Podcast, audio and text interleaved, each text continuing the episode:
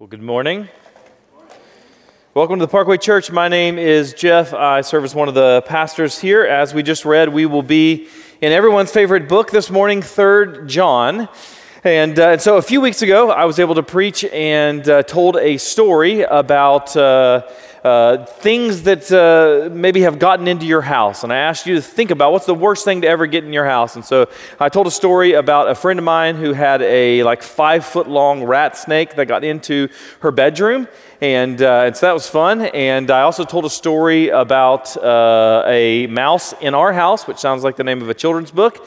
And my mom, who said, "We're not going to school until my brother or I killed it with a tennis racket," which does not sound like the plot of a children's book.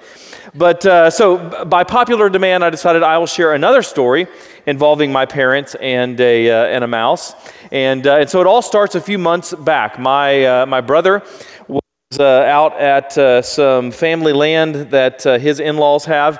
And while he was out there, he found a little baby mouse, and so he decided to catch it, and so he did, and he brought it home. I don't know why. That's irrelevant to the story. It's just a weird point. And so he brought this mouse home, and he gave it to my niece to have as a pet. Again, that seems weird to me, but whatever. And so she has raised this little mouse since it was a baby, and it will crawl around on her. It will come to her. It basically thinks of her as its mom. And so this has nothing to do with the particular text, but here's where it begins to connect with the text. So what's relevant to our particular text this morning is that a few weeks back, my parents were staying with my brother's family, staying at his house. And whenever they got there, one of the first things that my sister-in-law told my parents was, "The mouse has gotten out of its cage." And so it's somewhere loose in the house. And in case you couldn't guess from the fact that my mom said, "You're not going to school until you kill this mouse with a tennis racket," my mom does not like mice.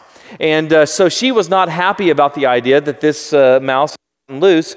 And so she was kind of concerned about that, but there's nothing she could do about it. And so eventually they go to sleep that night, and she wakes up thinking, "I felt something." And so she thinks for a second, and she thinks, it's probably just psychological. I know that there's a mouse loose, and so probably it's just psychological. And so she tries to convince herself that that's it. And so she closes her eyes again and tries to go back to sleep until she feels something actually run across her face. And she knows that's not psychological, that is a mouse. And so she sits up in bed and she screams. Meanwhile, my dad has been awakened from his stupor, and he's trying to figure out what's happening. My mom throws on the light, and sure enough, there's a mouse on the nightstand with its little mousy, mischievous grin. And so my mom decided, forget this, I'm not sleeping in the bed. And so she goes and sleeps in another room. And so that's the story. Now, here's where this begins to tie into our text, because there's a very strange reason that my parents were staying with my brother and sister-in-law. This wasn't just a normal friendly visit. Instead, my parents were kicked out of their house. Why were they kicked out of their house? Not because it was foreclosed or anything like that. The reason they were kicked out of their own house was because they live with my sister in her house in Houston, and my sister actually has COVID. And so she tested positive a few weeks back, and so my parents are kind of homeless until the doctors have said that my sister can be around other people. And so my sister is basically quarantined all alone in her house without her kids, without her husband, and without my parents who live with her. So my parents have been just staying all over the place. My parents stayed with my brother for a few nights. He stayed with my family for a few nights. They've stayed at my aunt's for a few nights. They stayed at a hotel for a couple of nights.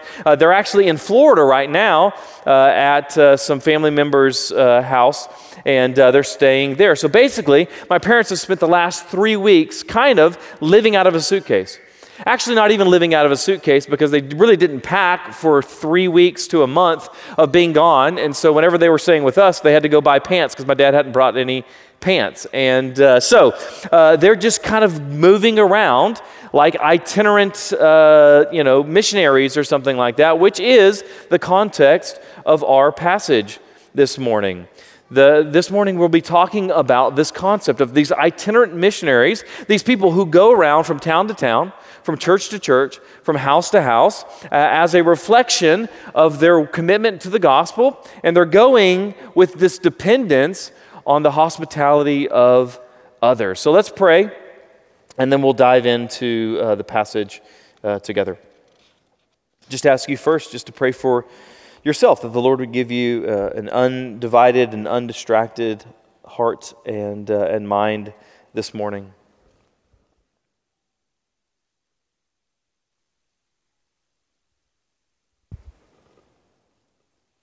And now will you take that prayer that you prayed for yourself and will you reflect that out to the corporate body, that the Lord would give us eyes to see and ears to hear.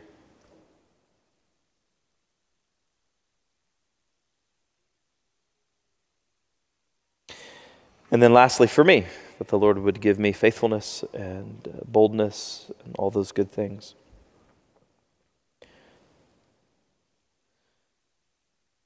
So, Father, we love you. We're grateful that you have loved us. And as a reflection of that love, you've not only given us your Son and life in him, but you've also given us your word so that we might know your will and your nature and your character.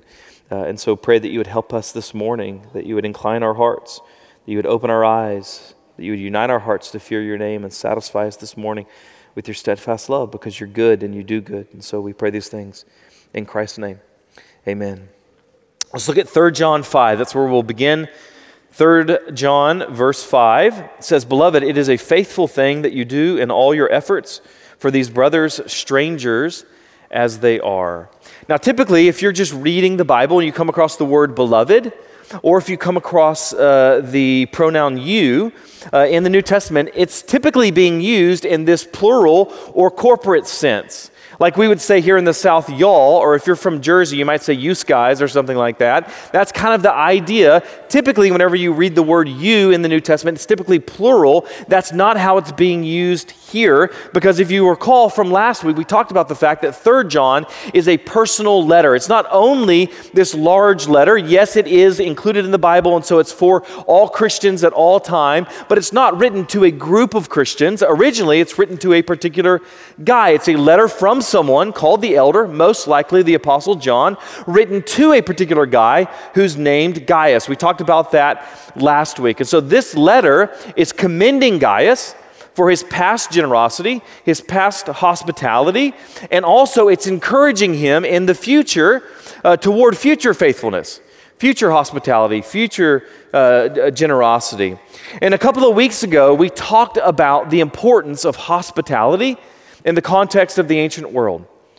And bear in mind something that we talked about then, which is that there are massive cultural differences that exist between first century Greco-Roman and Jewish worlds and our modern 21st century America. In particular, there weren't McDonald's, there weren't Cracker Barrels, there weren't Starbucks along the road, there weren't rest areas with vending machines, there weren't Buc-ee's with the world's largest and cleanest bathrooms, there were none of those sorts of things. So if you were traveling, you would typically have to bring enough food for your journey, or you'd have to forage along the way, or you'd have to depend to some degree on the hospitality of your countrymen.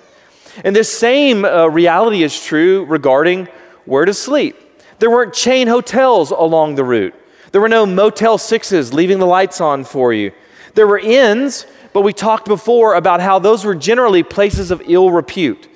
Like a modern analogy would be kind of a motel on the outskirts of town today that still advertises color TVs and clean sheets and warm showers as if that's like the latest in overnight luxury accommodations or something like that. So in the absence of these sorts of things, in the absence of Holiday Inns or Embassy Suites, you would typically just kind of camp out. And unfortunately, they hadn't yet invented the concept of glamping. And so whenever you would camp out, you didn't have REI to go and order the finest and most fancy camping equipment. They would typically just sleep outside, or they would find a cave or something like that.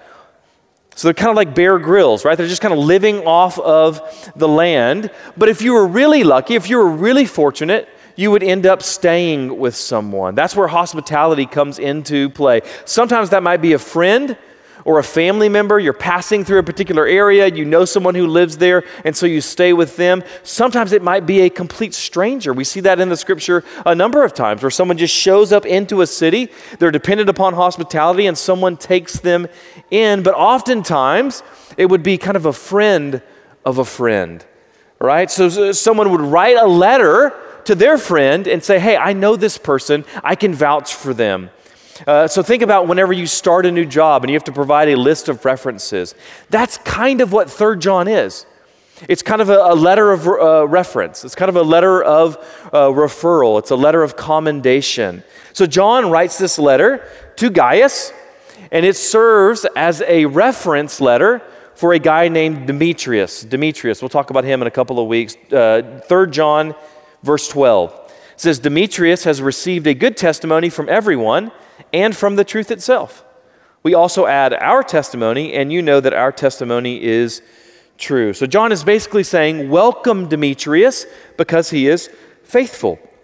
We'll get to that in a couple of weeks. But for now, just recognize Demetrius is probably the person carrying the letter of 3 John. He's carrying it from John to Gaius.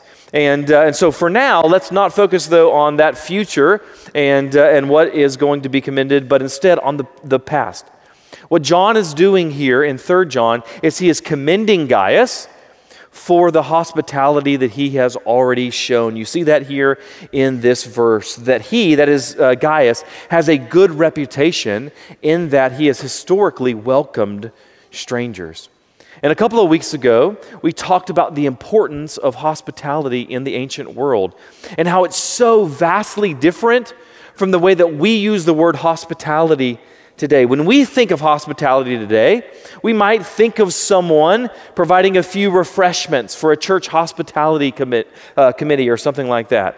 You might think of maybe hosting a bunch of women in your house for a tea party with finger sandwiches, or hosting a bunch of guys in your house for nachos to watch the big game or whatever it might be. It takes a little time, it takes a little money, it takes a little effort, it takes a little bit of inconvenience, but that's about it. But that's not what hospitality signified in the ancient world. When you hosted someone in your home, you weren't merely providing a B&B, you are instead providing a degree of a guarantee of sorts. You were vouching for this person. You were a guarantor of them. You vouched for that person in the community, and thus this person was welcomed. This person was afforded certain legal and social protections, and their status changes in that community from a stranger, from a foreigner, from an outsider in that community, to one who is a welcomed guest, to one who is an honored guest. In fact, the original literal meaning of the Greek word, which is often translated as hospitality in the New Testament, is philoxenos. It's a fun word to say. Try it. Philoxenos. Philoxenos in Greek originally meant love for stranger. That's what the word originally meant, although it was eventually used just for hospitality in general. Not necessarily of a stranger, but just love for anyone that's not in your own household, whether they are a stranger or not. But the idea of showing love to a stranger in particular demonstrates why you would want a letter of reference. If a stranger shows up at your house, it's going to be helpful in terms of you deciding whether or not you're going to allow that person to come in if you have a letter from someone that you do trust saying, this person is trustworthy, this person is faithful, I commend them to you. So Gaius has never met Demetrius. He doesn't know anything about him. So John writes this letter to not only encourage Gaius, but also to commend Demetrius as being faithful. Now, why is it so important that Gaius knows that Demetrius is faithful? Well, bear in mind, again, a few weeks back, we saw that John warns against welcoming unfaithful teachers. 2 John 10 through 11, if anyone comes to you and does not bring this teaching, do not receive him into your house. Do not give him any greeting, for whoever greets him takes part in his wicked work. So I want you to feel the tension between this text in 2 John and the text that we're reading today in 3 John. In 2 John, the author says not to welcome certain persons. And then in 3 John, the author says to welcome certain other persons. So how do we know which is which? How do we know which command is actually applicable for our unique circumstance? How do we know which command to follow and when? 2 John says, don't allow this person in your house. 3 John tells us, yes, you should allow this person into your house. And so how do you know which is which? Well, it all depends on if that person is, as my daughter would say, a good guy or a bad guy. We're watching a lot of Disney movies lately, and so she always wants to know, is this a good guy or a bad guy? Which is really hard whenever it's like a character that just is on the screen for one shot, and you're like, I don't know. Good or bad, it doesn't really matter. So to put this in her vernacular, what John is basically saying here is to welcome the good guys, but to not welcome the bad guys. But how do you know the difference? Well, in the context of all three of John's letters, 1 John, 2 John, and 3 John, there are three tests in particular that he gives to distinguish good guys from bad guys. The first test is a theological test. In other words, do these people believe the right things about Christ? Do these people believe the right things about God? So that's the first test. There's a theological element. The second test is a moral element. Do they progressively hate sin? Do they progressively grow in pursuit of holiness? That's the second test. The third test is a social test. Do they sacrificially and selflessly love others, especially other Christians? But in the particular context of 2nd and 3rd John, the particular test that he's given here is not merely the moral and the social test, but instead he's concentrating on the theological or doctrinal test. In other words, those who are orthodox, those who have the right gospel, those who serve the right God, those who are orthodox are good, and they are to be welcomed, they're to be supported, they're to be hosted. Whereas those who are not orthodox, those who are heretical, those who are heterodox, those who pervert or distort the gospel are bad and are not to be supported. They're not to be welcomed. Let's keep going. We still have three verses left. 3 John 5 again. Beloved, it's a faithful thing that you do in all your efforts for these brothers, strangers as they are, who testified to your love before the church. You will do well to send them on their journey in a manner worthy of God. So in the previous passage, we saw that Gaius has historically been generous. He's historically been hospitable to some brothers, some strangers, probably itinerant missionaries, preachers, teachers who had kind of passed through the area where Gaius was. And then they had gone on to another city, another church. And while they're there in this other city, maybe it was their home church or whatever it might be, they're in this other church, and while they're there, they testify. They give testimony to Gaius' hospitality.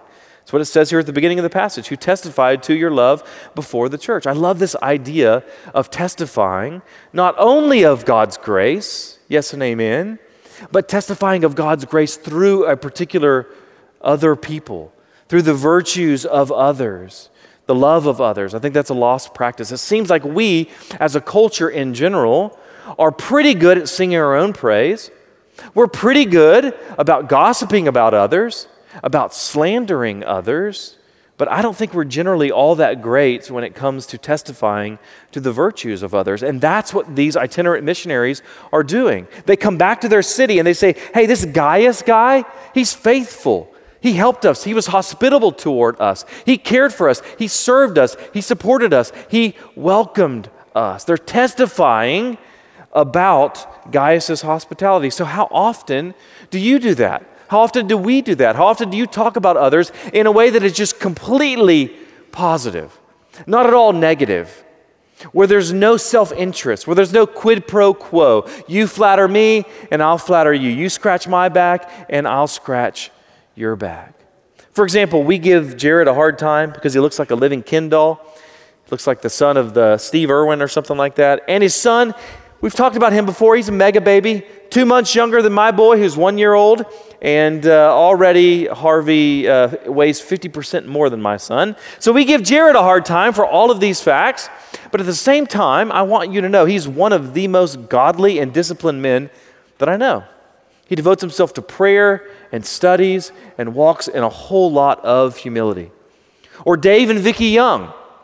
Right? Many of you don't know this, but they sacrifice one day every single week, every single Tuesday, they're up at the church, they're laboring for free to help with administrative tasks. They get nothing out of that. That's a huge sacrifice. Do you know what it's like to try to get work done around Tim? Right? That's a very big sacrifice. That's why we call him the Tempest, right? He is just always up in people's business, and yet David and Vicky are up here. Very few of you know how necessary that couple is for the functioning of our little church. And we could go on and on with other deacons, other elders, other staff members, other group leaders, other members of the church who have proven themselves faithful in countless ways. So the main point of this text isn't that we should testify to the virtue of others, but I think that's a little secondary point worth digressing for a second and mentioning. So is this a discipline that you regularly cultivate? And if not, I would encourage you in that, to find someone who has been faithful and to testify of their faithfulness before others. So do you testify to the faithfulness of others as an expression of encouragement and appreciation? What we see here in this is a little fulfillment of Christ's promise or his warning in Luke chapter 12. Look at Luke 12, 2 through 3. Jesus says, "Nothing is covered up that will not be revealed, or hidden that will not be known. Therefore, whatever you have said in the dark shall be heard in the light. What you have whispered in private rooms shall be proclaimed on the housetops." Here's the point. Gaius didn't virtue signal. He didn't humble brag about how #blessed he was to host these strangers on social media. He didn't tweet his righteousness before others. He simply showed hospitality. He simply was faithful to some strangers, and as a result, his generosity was testified to before John's church. But here's what I want you to think about is so crazy about this passage. Not only was Gaius' hospitality commended in John's first century church, but also every local church and every individual Christian who has ever read this letter. Think about that for a second. I've never met Gaius. You've never met Gaius. He lived thousands of years ago, thousands of miles away, and yet we're talking about this man, Gaius, today. Why is that? Because he was faithful. He was faithful to love and serve others.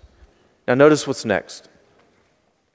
John writes, "You will do well to send them on their way." Here we see this kind of broadening of the text in two ways. First, there is this emphasis as the text is going to move from the past. You have historically been faithful, to the future. So now be faithful as well. As you have been faithful in regards to hospitality in the past, so also in the future, commit yourself to the work of hospitality.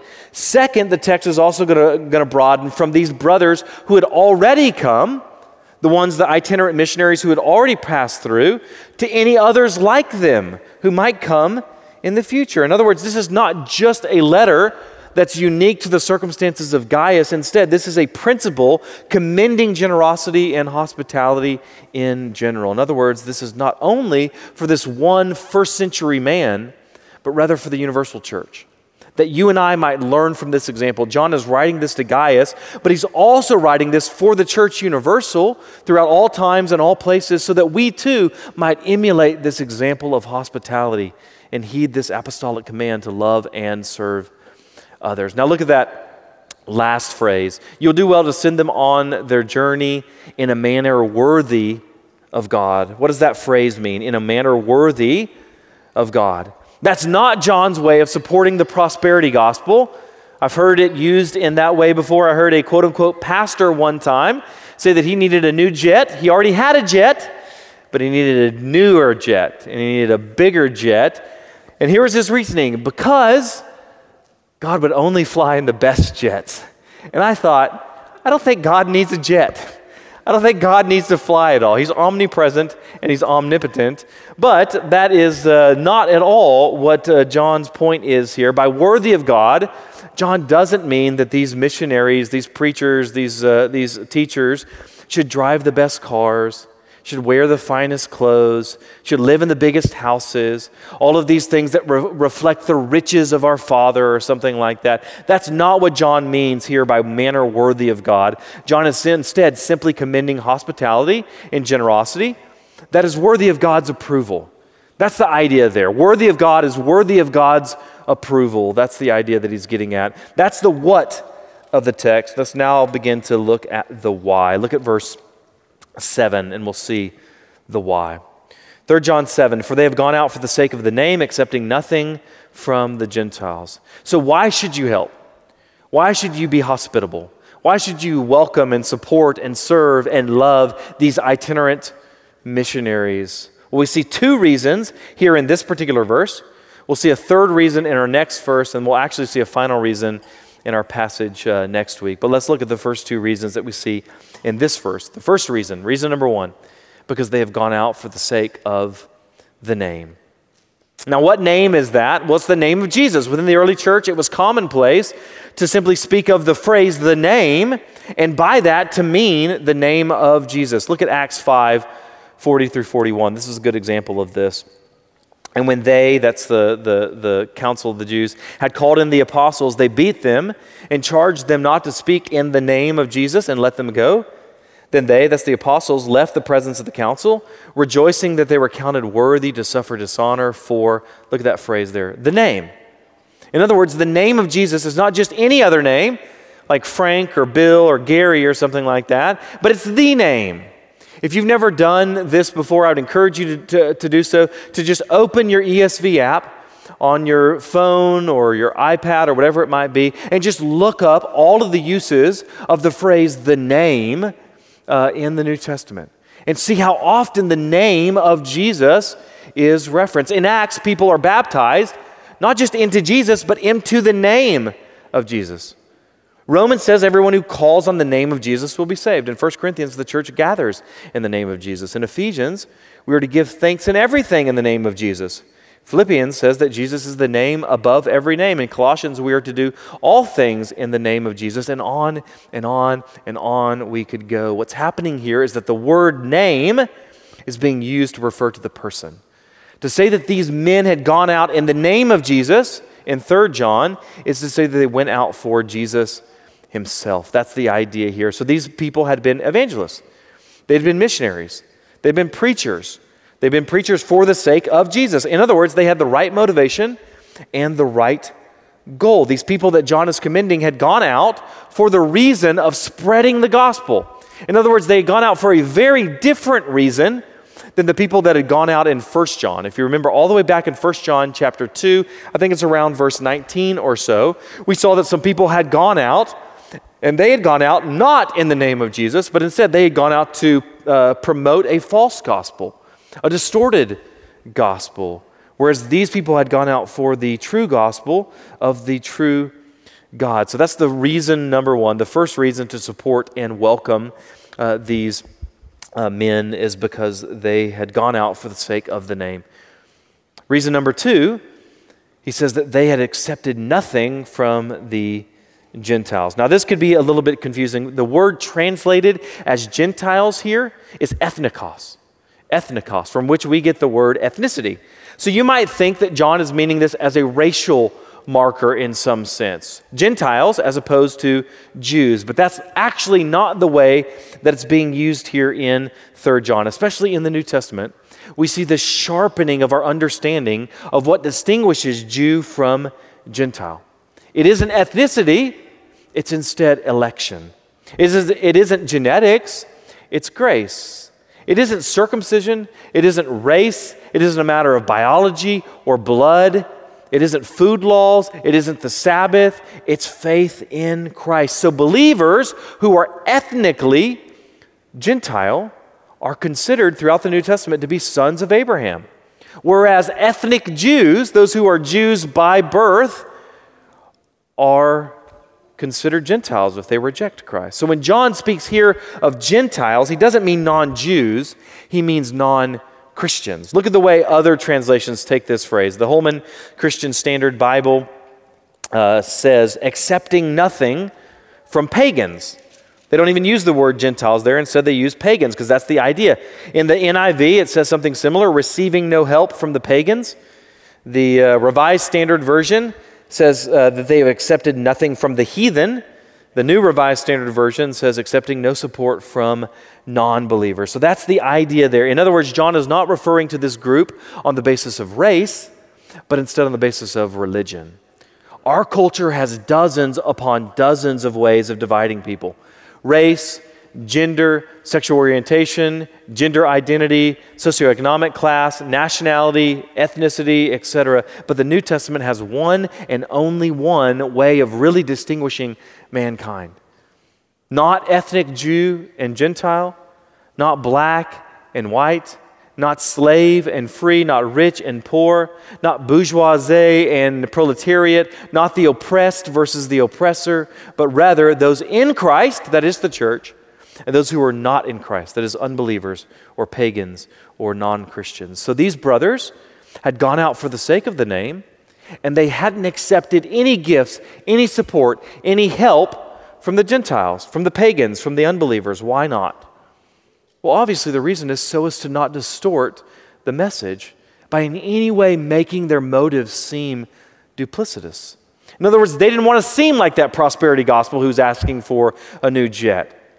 These guys who are always asking to plant a little seed in their ministry, 4 easy payments of $19.99 so you can reap a harvest of material blessings. They didn't want to seem like they're just in it for the money, when in reality, their motivation was the glory of God and the eternal life of those unbelievers. So they made a conscious decision that they would not accept support from unbelievers, so that there would be no cause for stumbling or misunderstanding. As a reminder, the gospel is a message of what God has done for you. The gospel is a message of what God has given to you, not what you do for him or not what you give to him. So these brothers didn't want to rob themselves of opportunities to proclaim the message of free grace by demanding or even accepting anything from those unbelievers to whom they were ministering. But if they weren't willing to accept help from unbelievers, how would they receive support? Because it has to come from somewhere. That's where the church comes in. Let's keep going. Look at verse 8. Therefore, we ought to support people like these, that we may be fellow workers for the truth. Here we see the final reason to support these brothers, at least the final reason in this passage. And that reason is, the third reason, is that Gaius and indeed all Christians should feel a responsibility to provide hospitality and generosity in order that we might be fellow workers for the truth. Now, this corresponds to something that we looked at a few weeks back. Look again at 2 John 10 and 11. Notice the logic here. 2 John 10 and 11. If anyone comes to you and does not bring this teaching, do not receive him into your house or give him any greeting. Why? Because for whoever greets him takes part in his wicked works. Notice, hosting a bad guy, in other words, a false teacher or a heretic, implies sharing in bad work. That's what John has said there in 2 John. Hosting a bad guy implies sharing in a bad work. So it stands to reason, and indeed he explicitly says so here in 3 John, that supporting a good guy, in other words, a faithful teacher, a faithful preacher, a faithful missionary, means sharing in a good work. By helping those who work for the truth, you therefore share in some degree in their work. In other words, this seemingly mundane act of obedience of just welcoming this stranger into your house could have powerful and profound implications. Consider the fact that this is the way the gospel spread throughout the ancient world. In the early church, they didn't have the internet.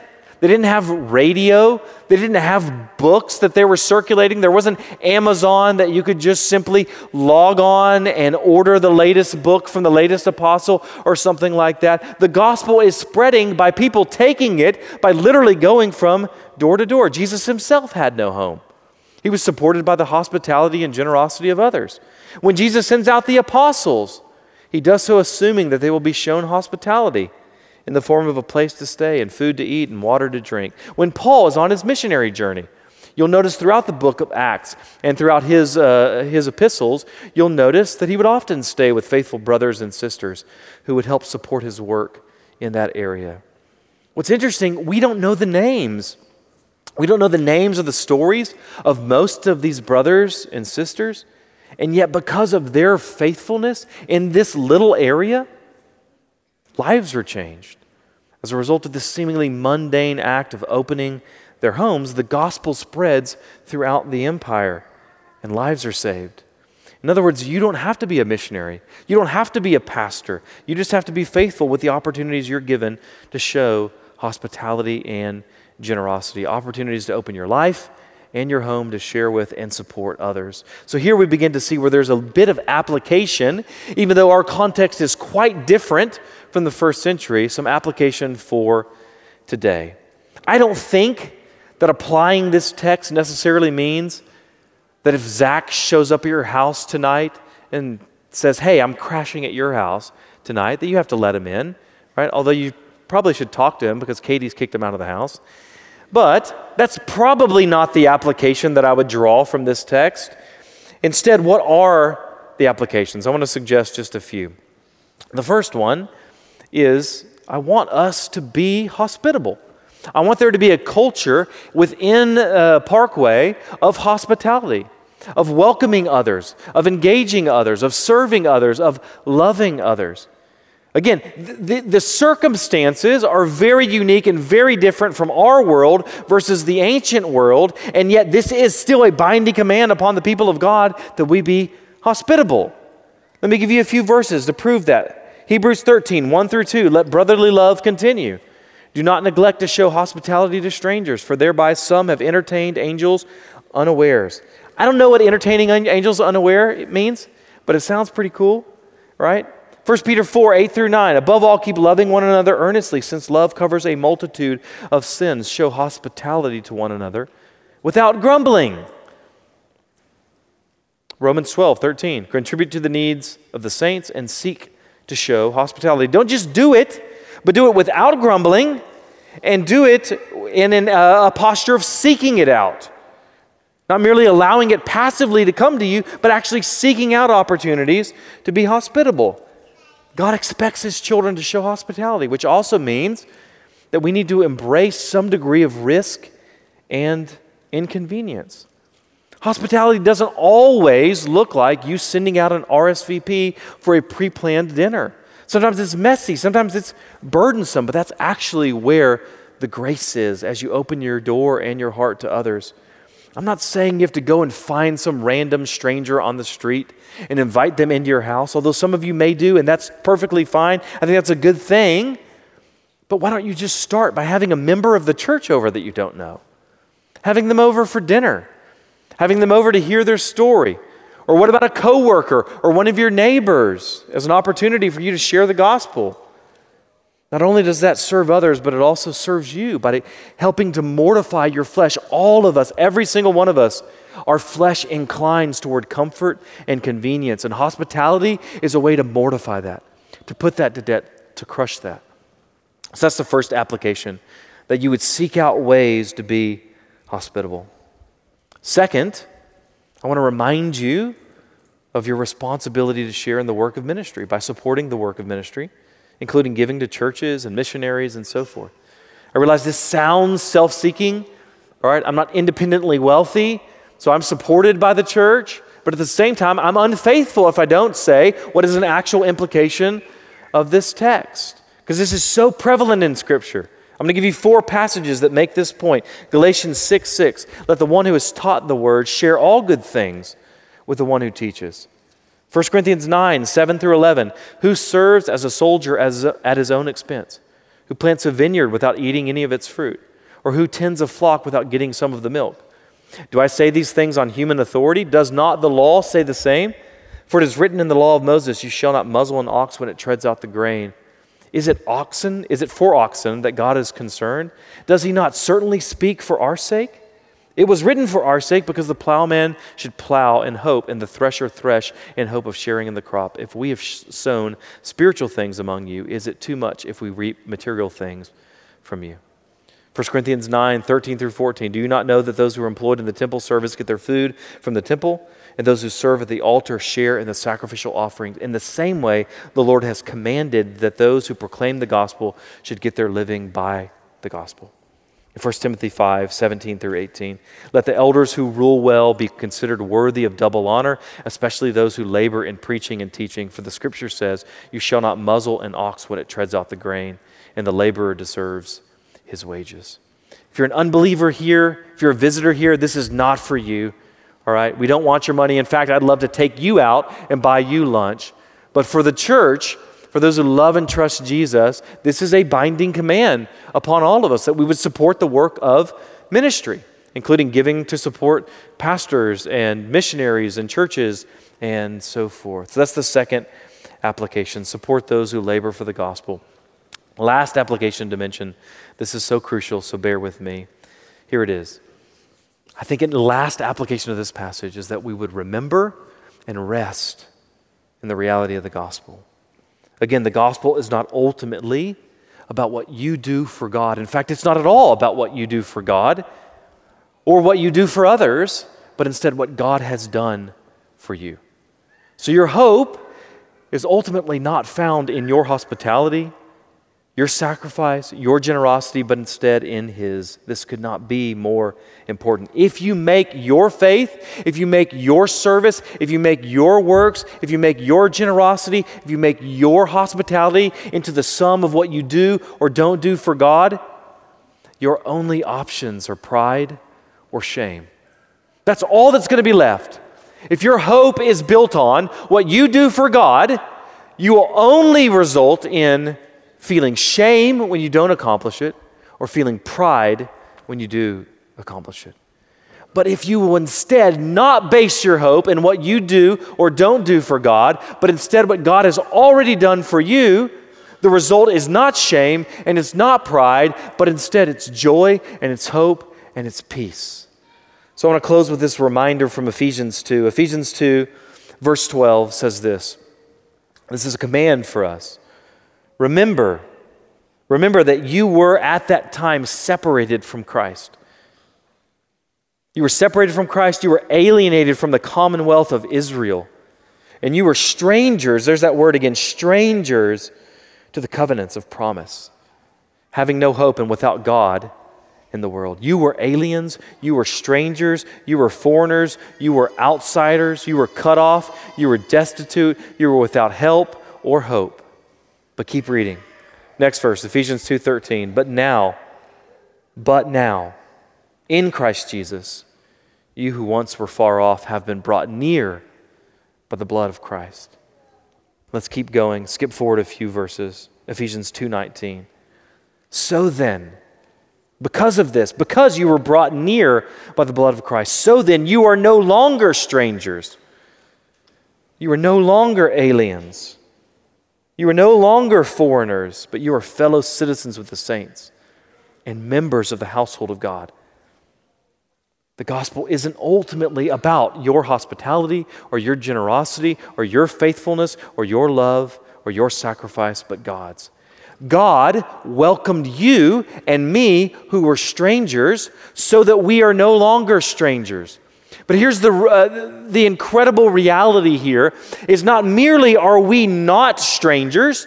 We were brought from being strangers into relationship with Him, but we're not merely welcome guests. We are instead members of His very household. We are sons and daughters of a good Father who gives good gifts. So may we go and do likewise. May we imitate our Father by welcoming and loving and supporting others. Let's pray. Father, I thank you. I thank you for the reality of the gospel that though we were strangers, though we were cut off, though we were foreigners, though we had no help, though we were exposed to the elemental principles of this world, though we were under your wrath, though we were cut off, though we were destitute, but you have shown mercy to us. You have been hospitable, that we're no longer strangers. We're not merely welcome guests, but we're your children. And so we're grateful. I pray that you would allow that reality to stir in our hearts a desire for us to go and do likewise, to love and welcome and serve others, even others who are not like us, not of our same race or ethnicity or socioeconomic status or whatever it might be, Lord, that we might be those who would love and serve others because you have loved and served us.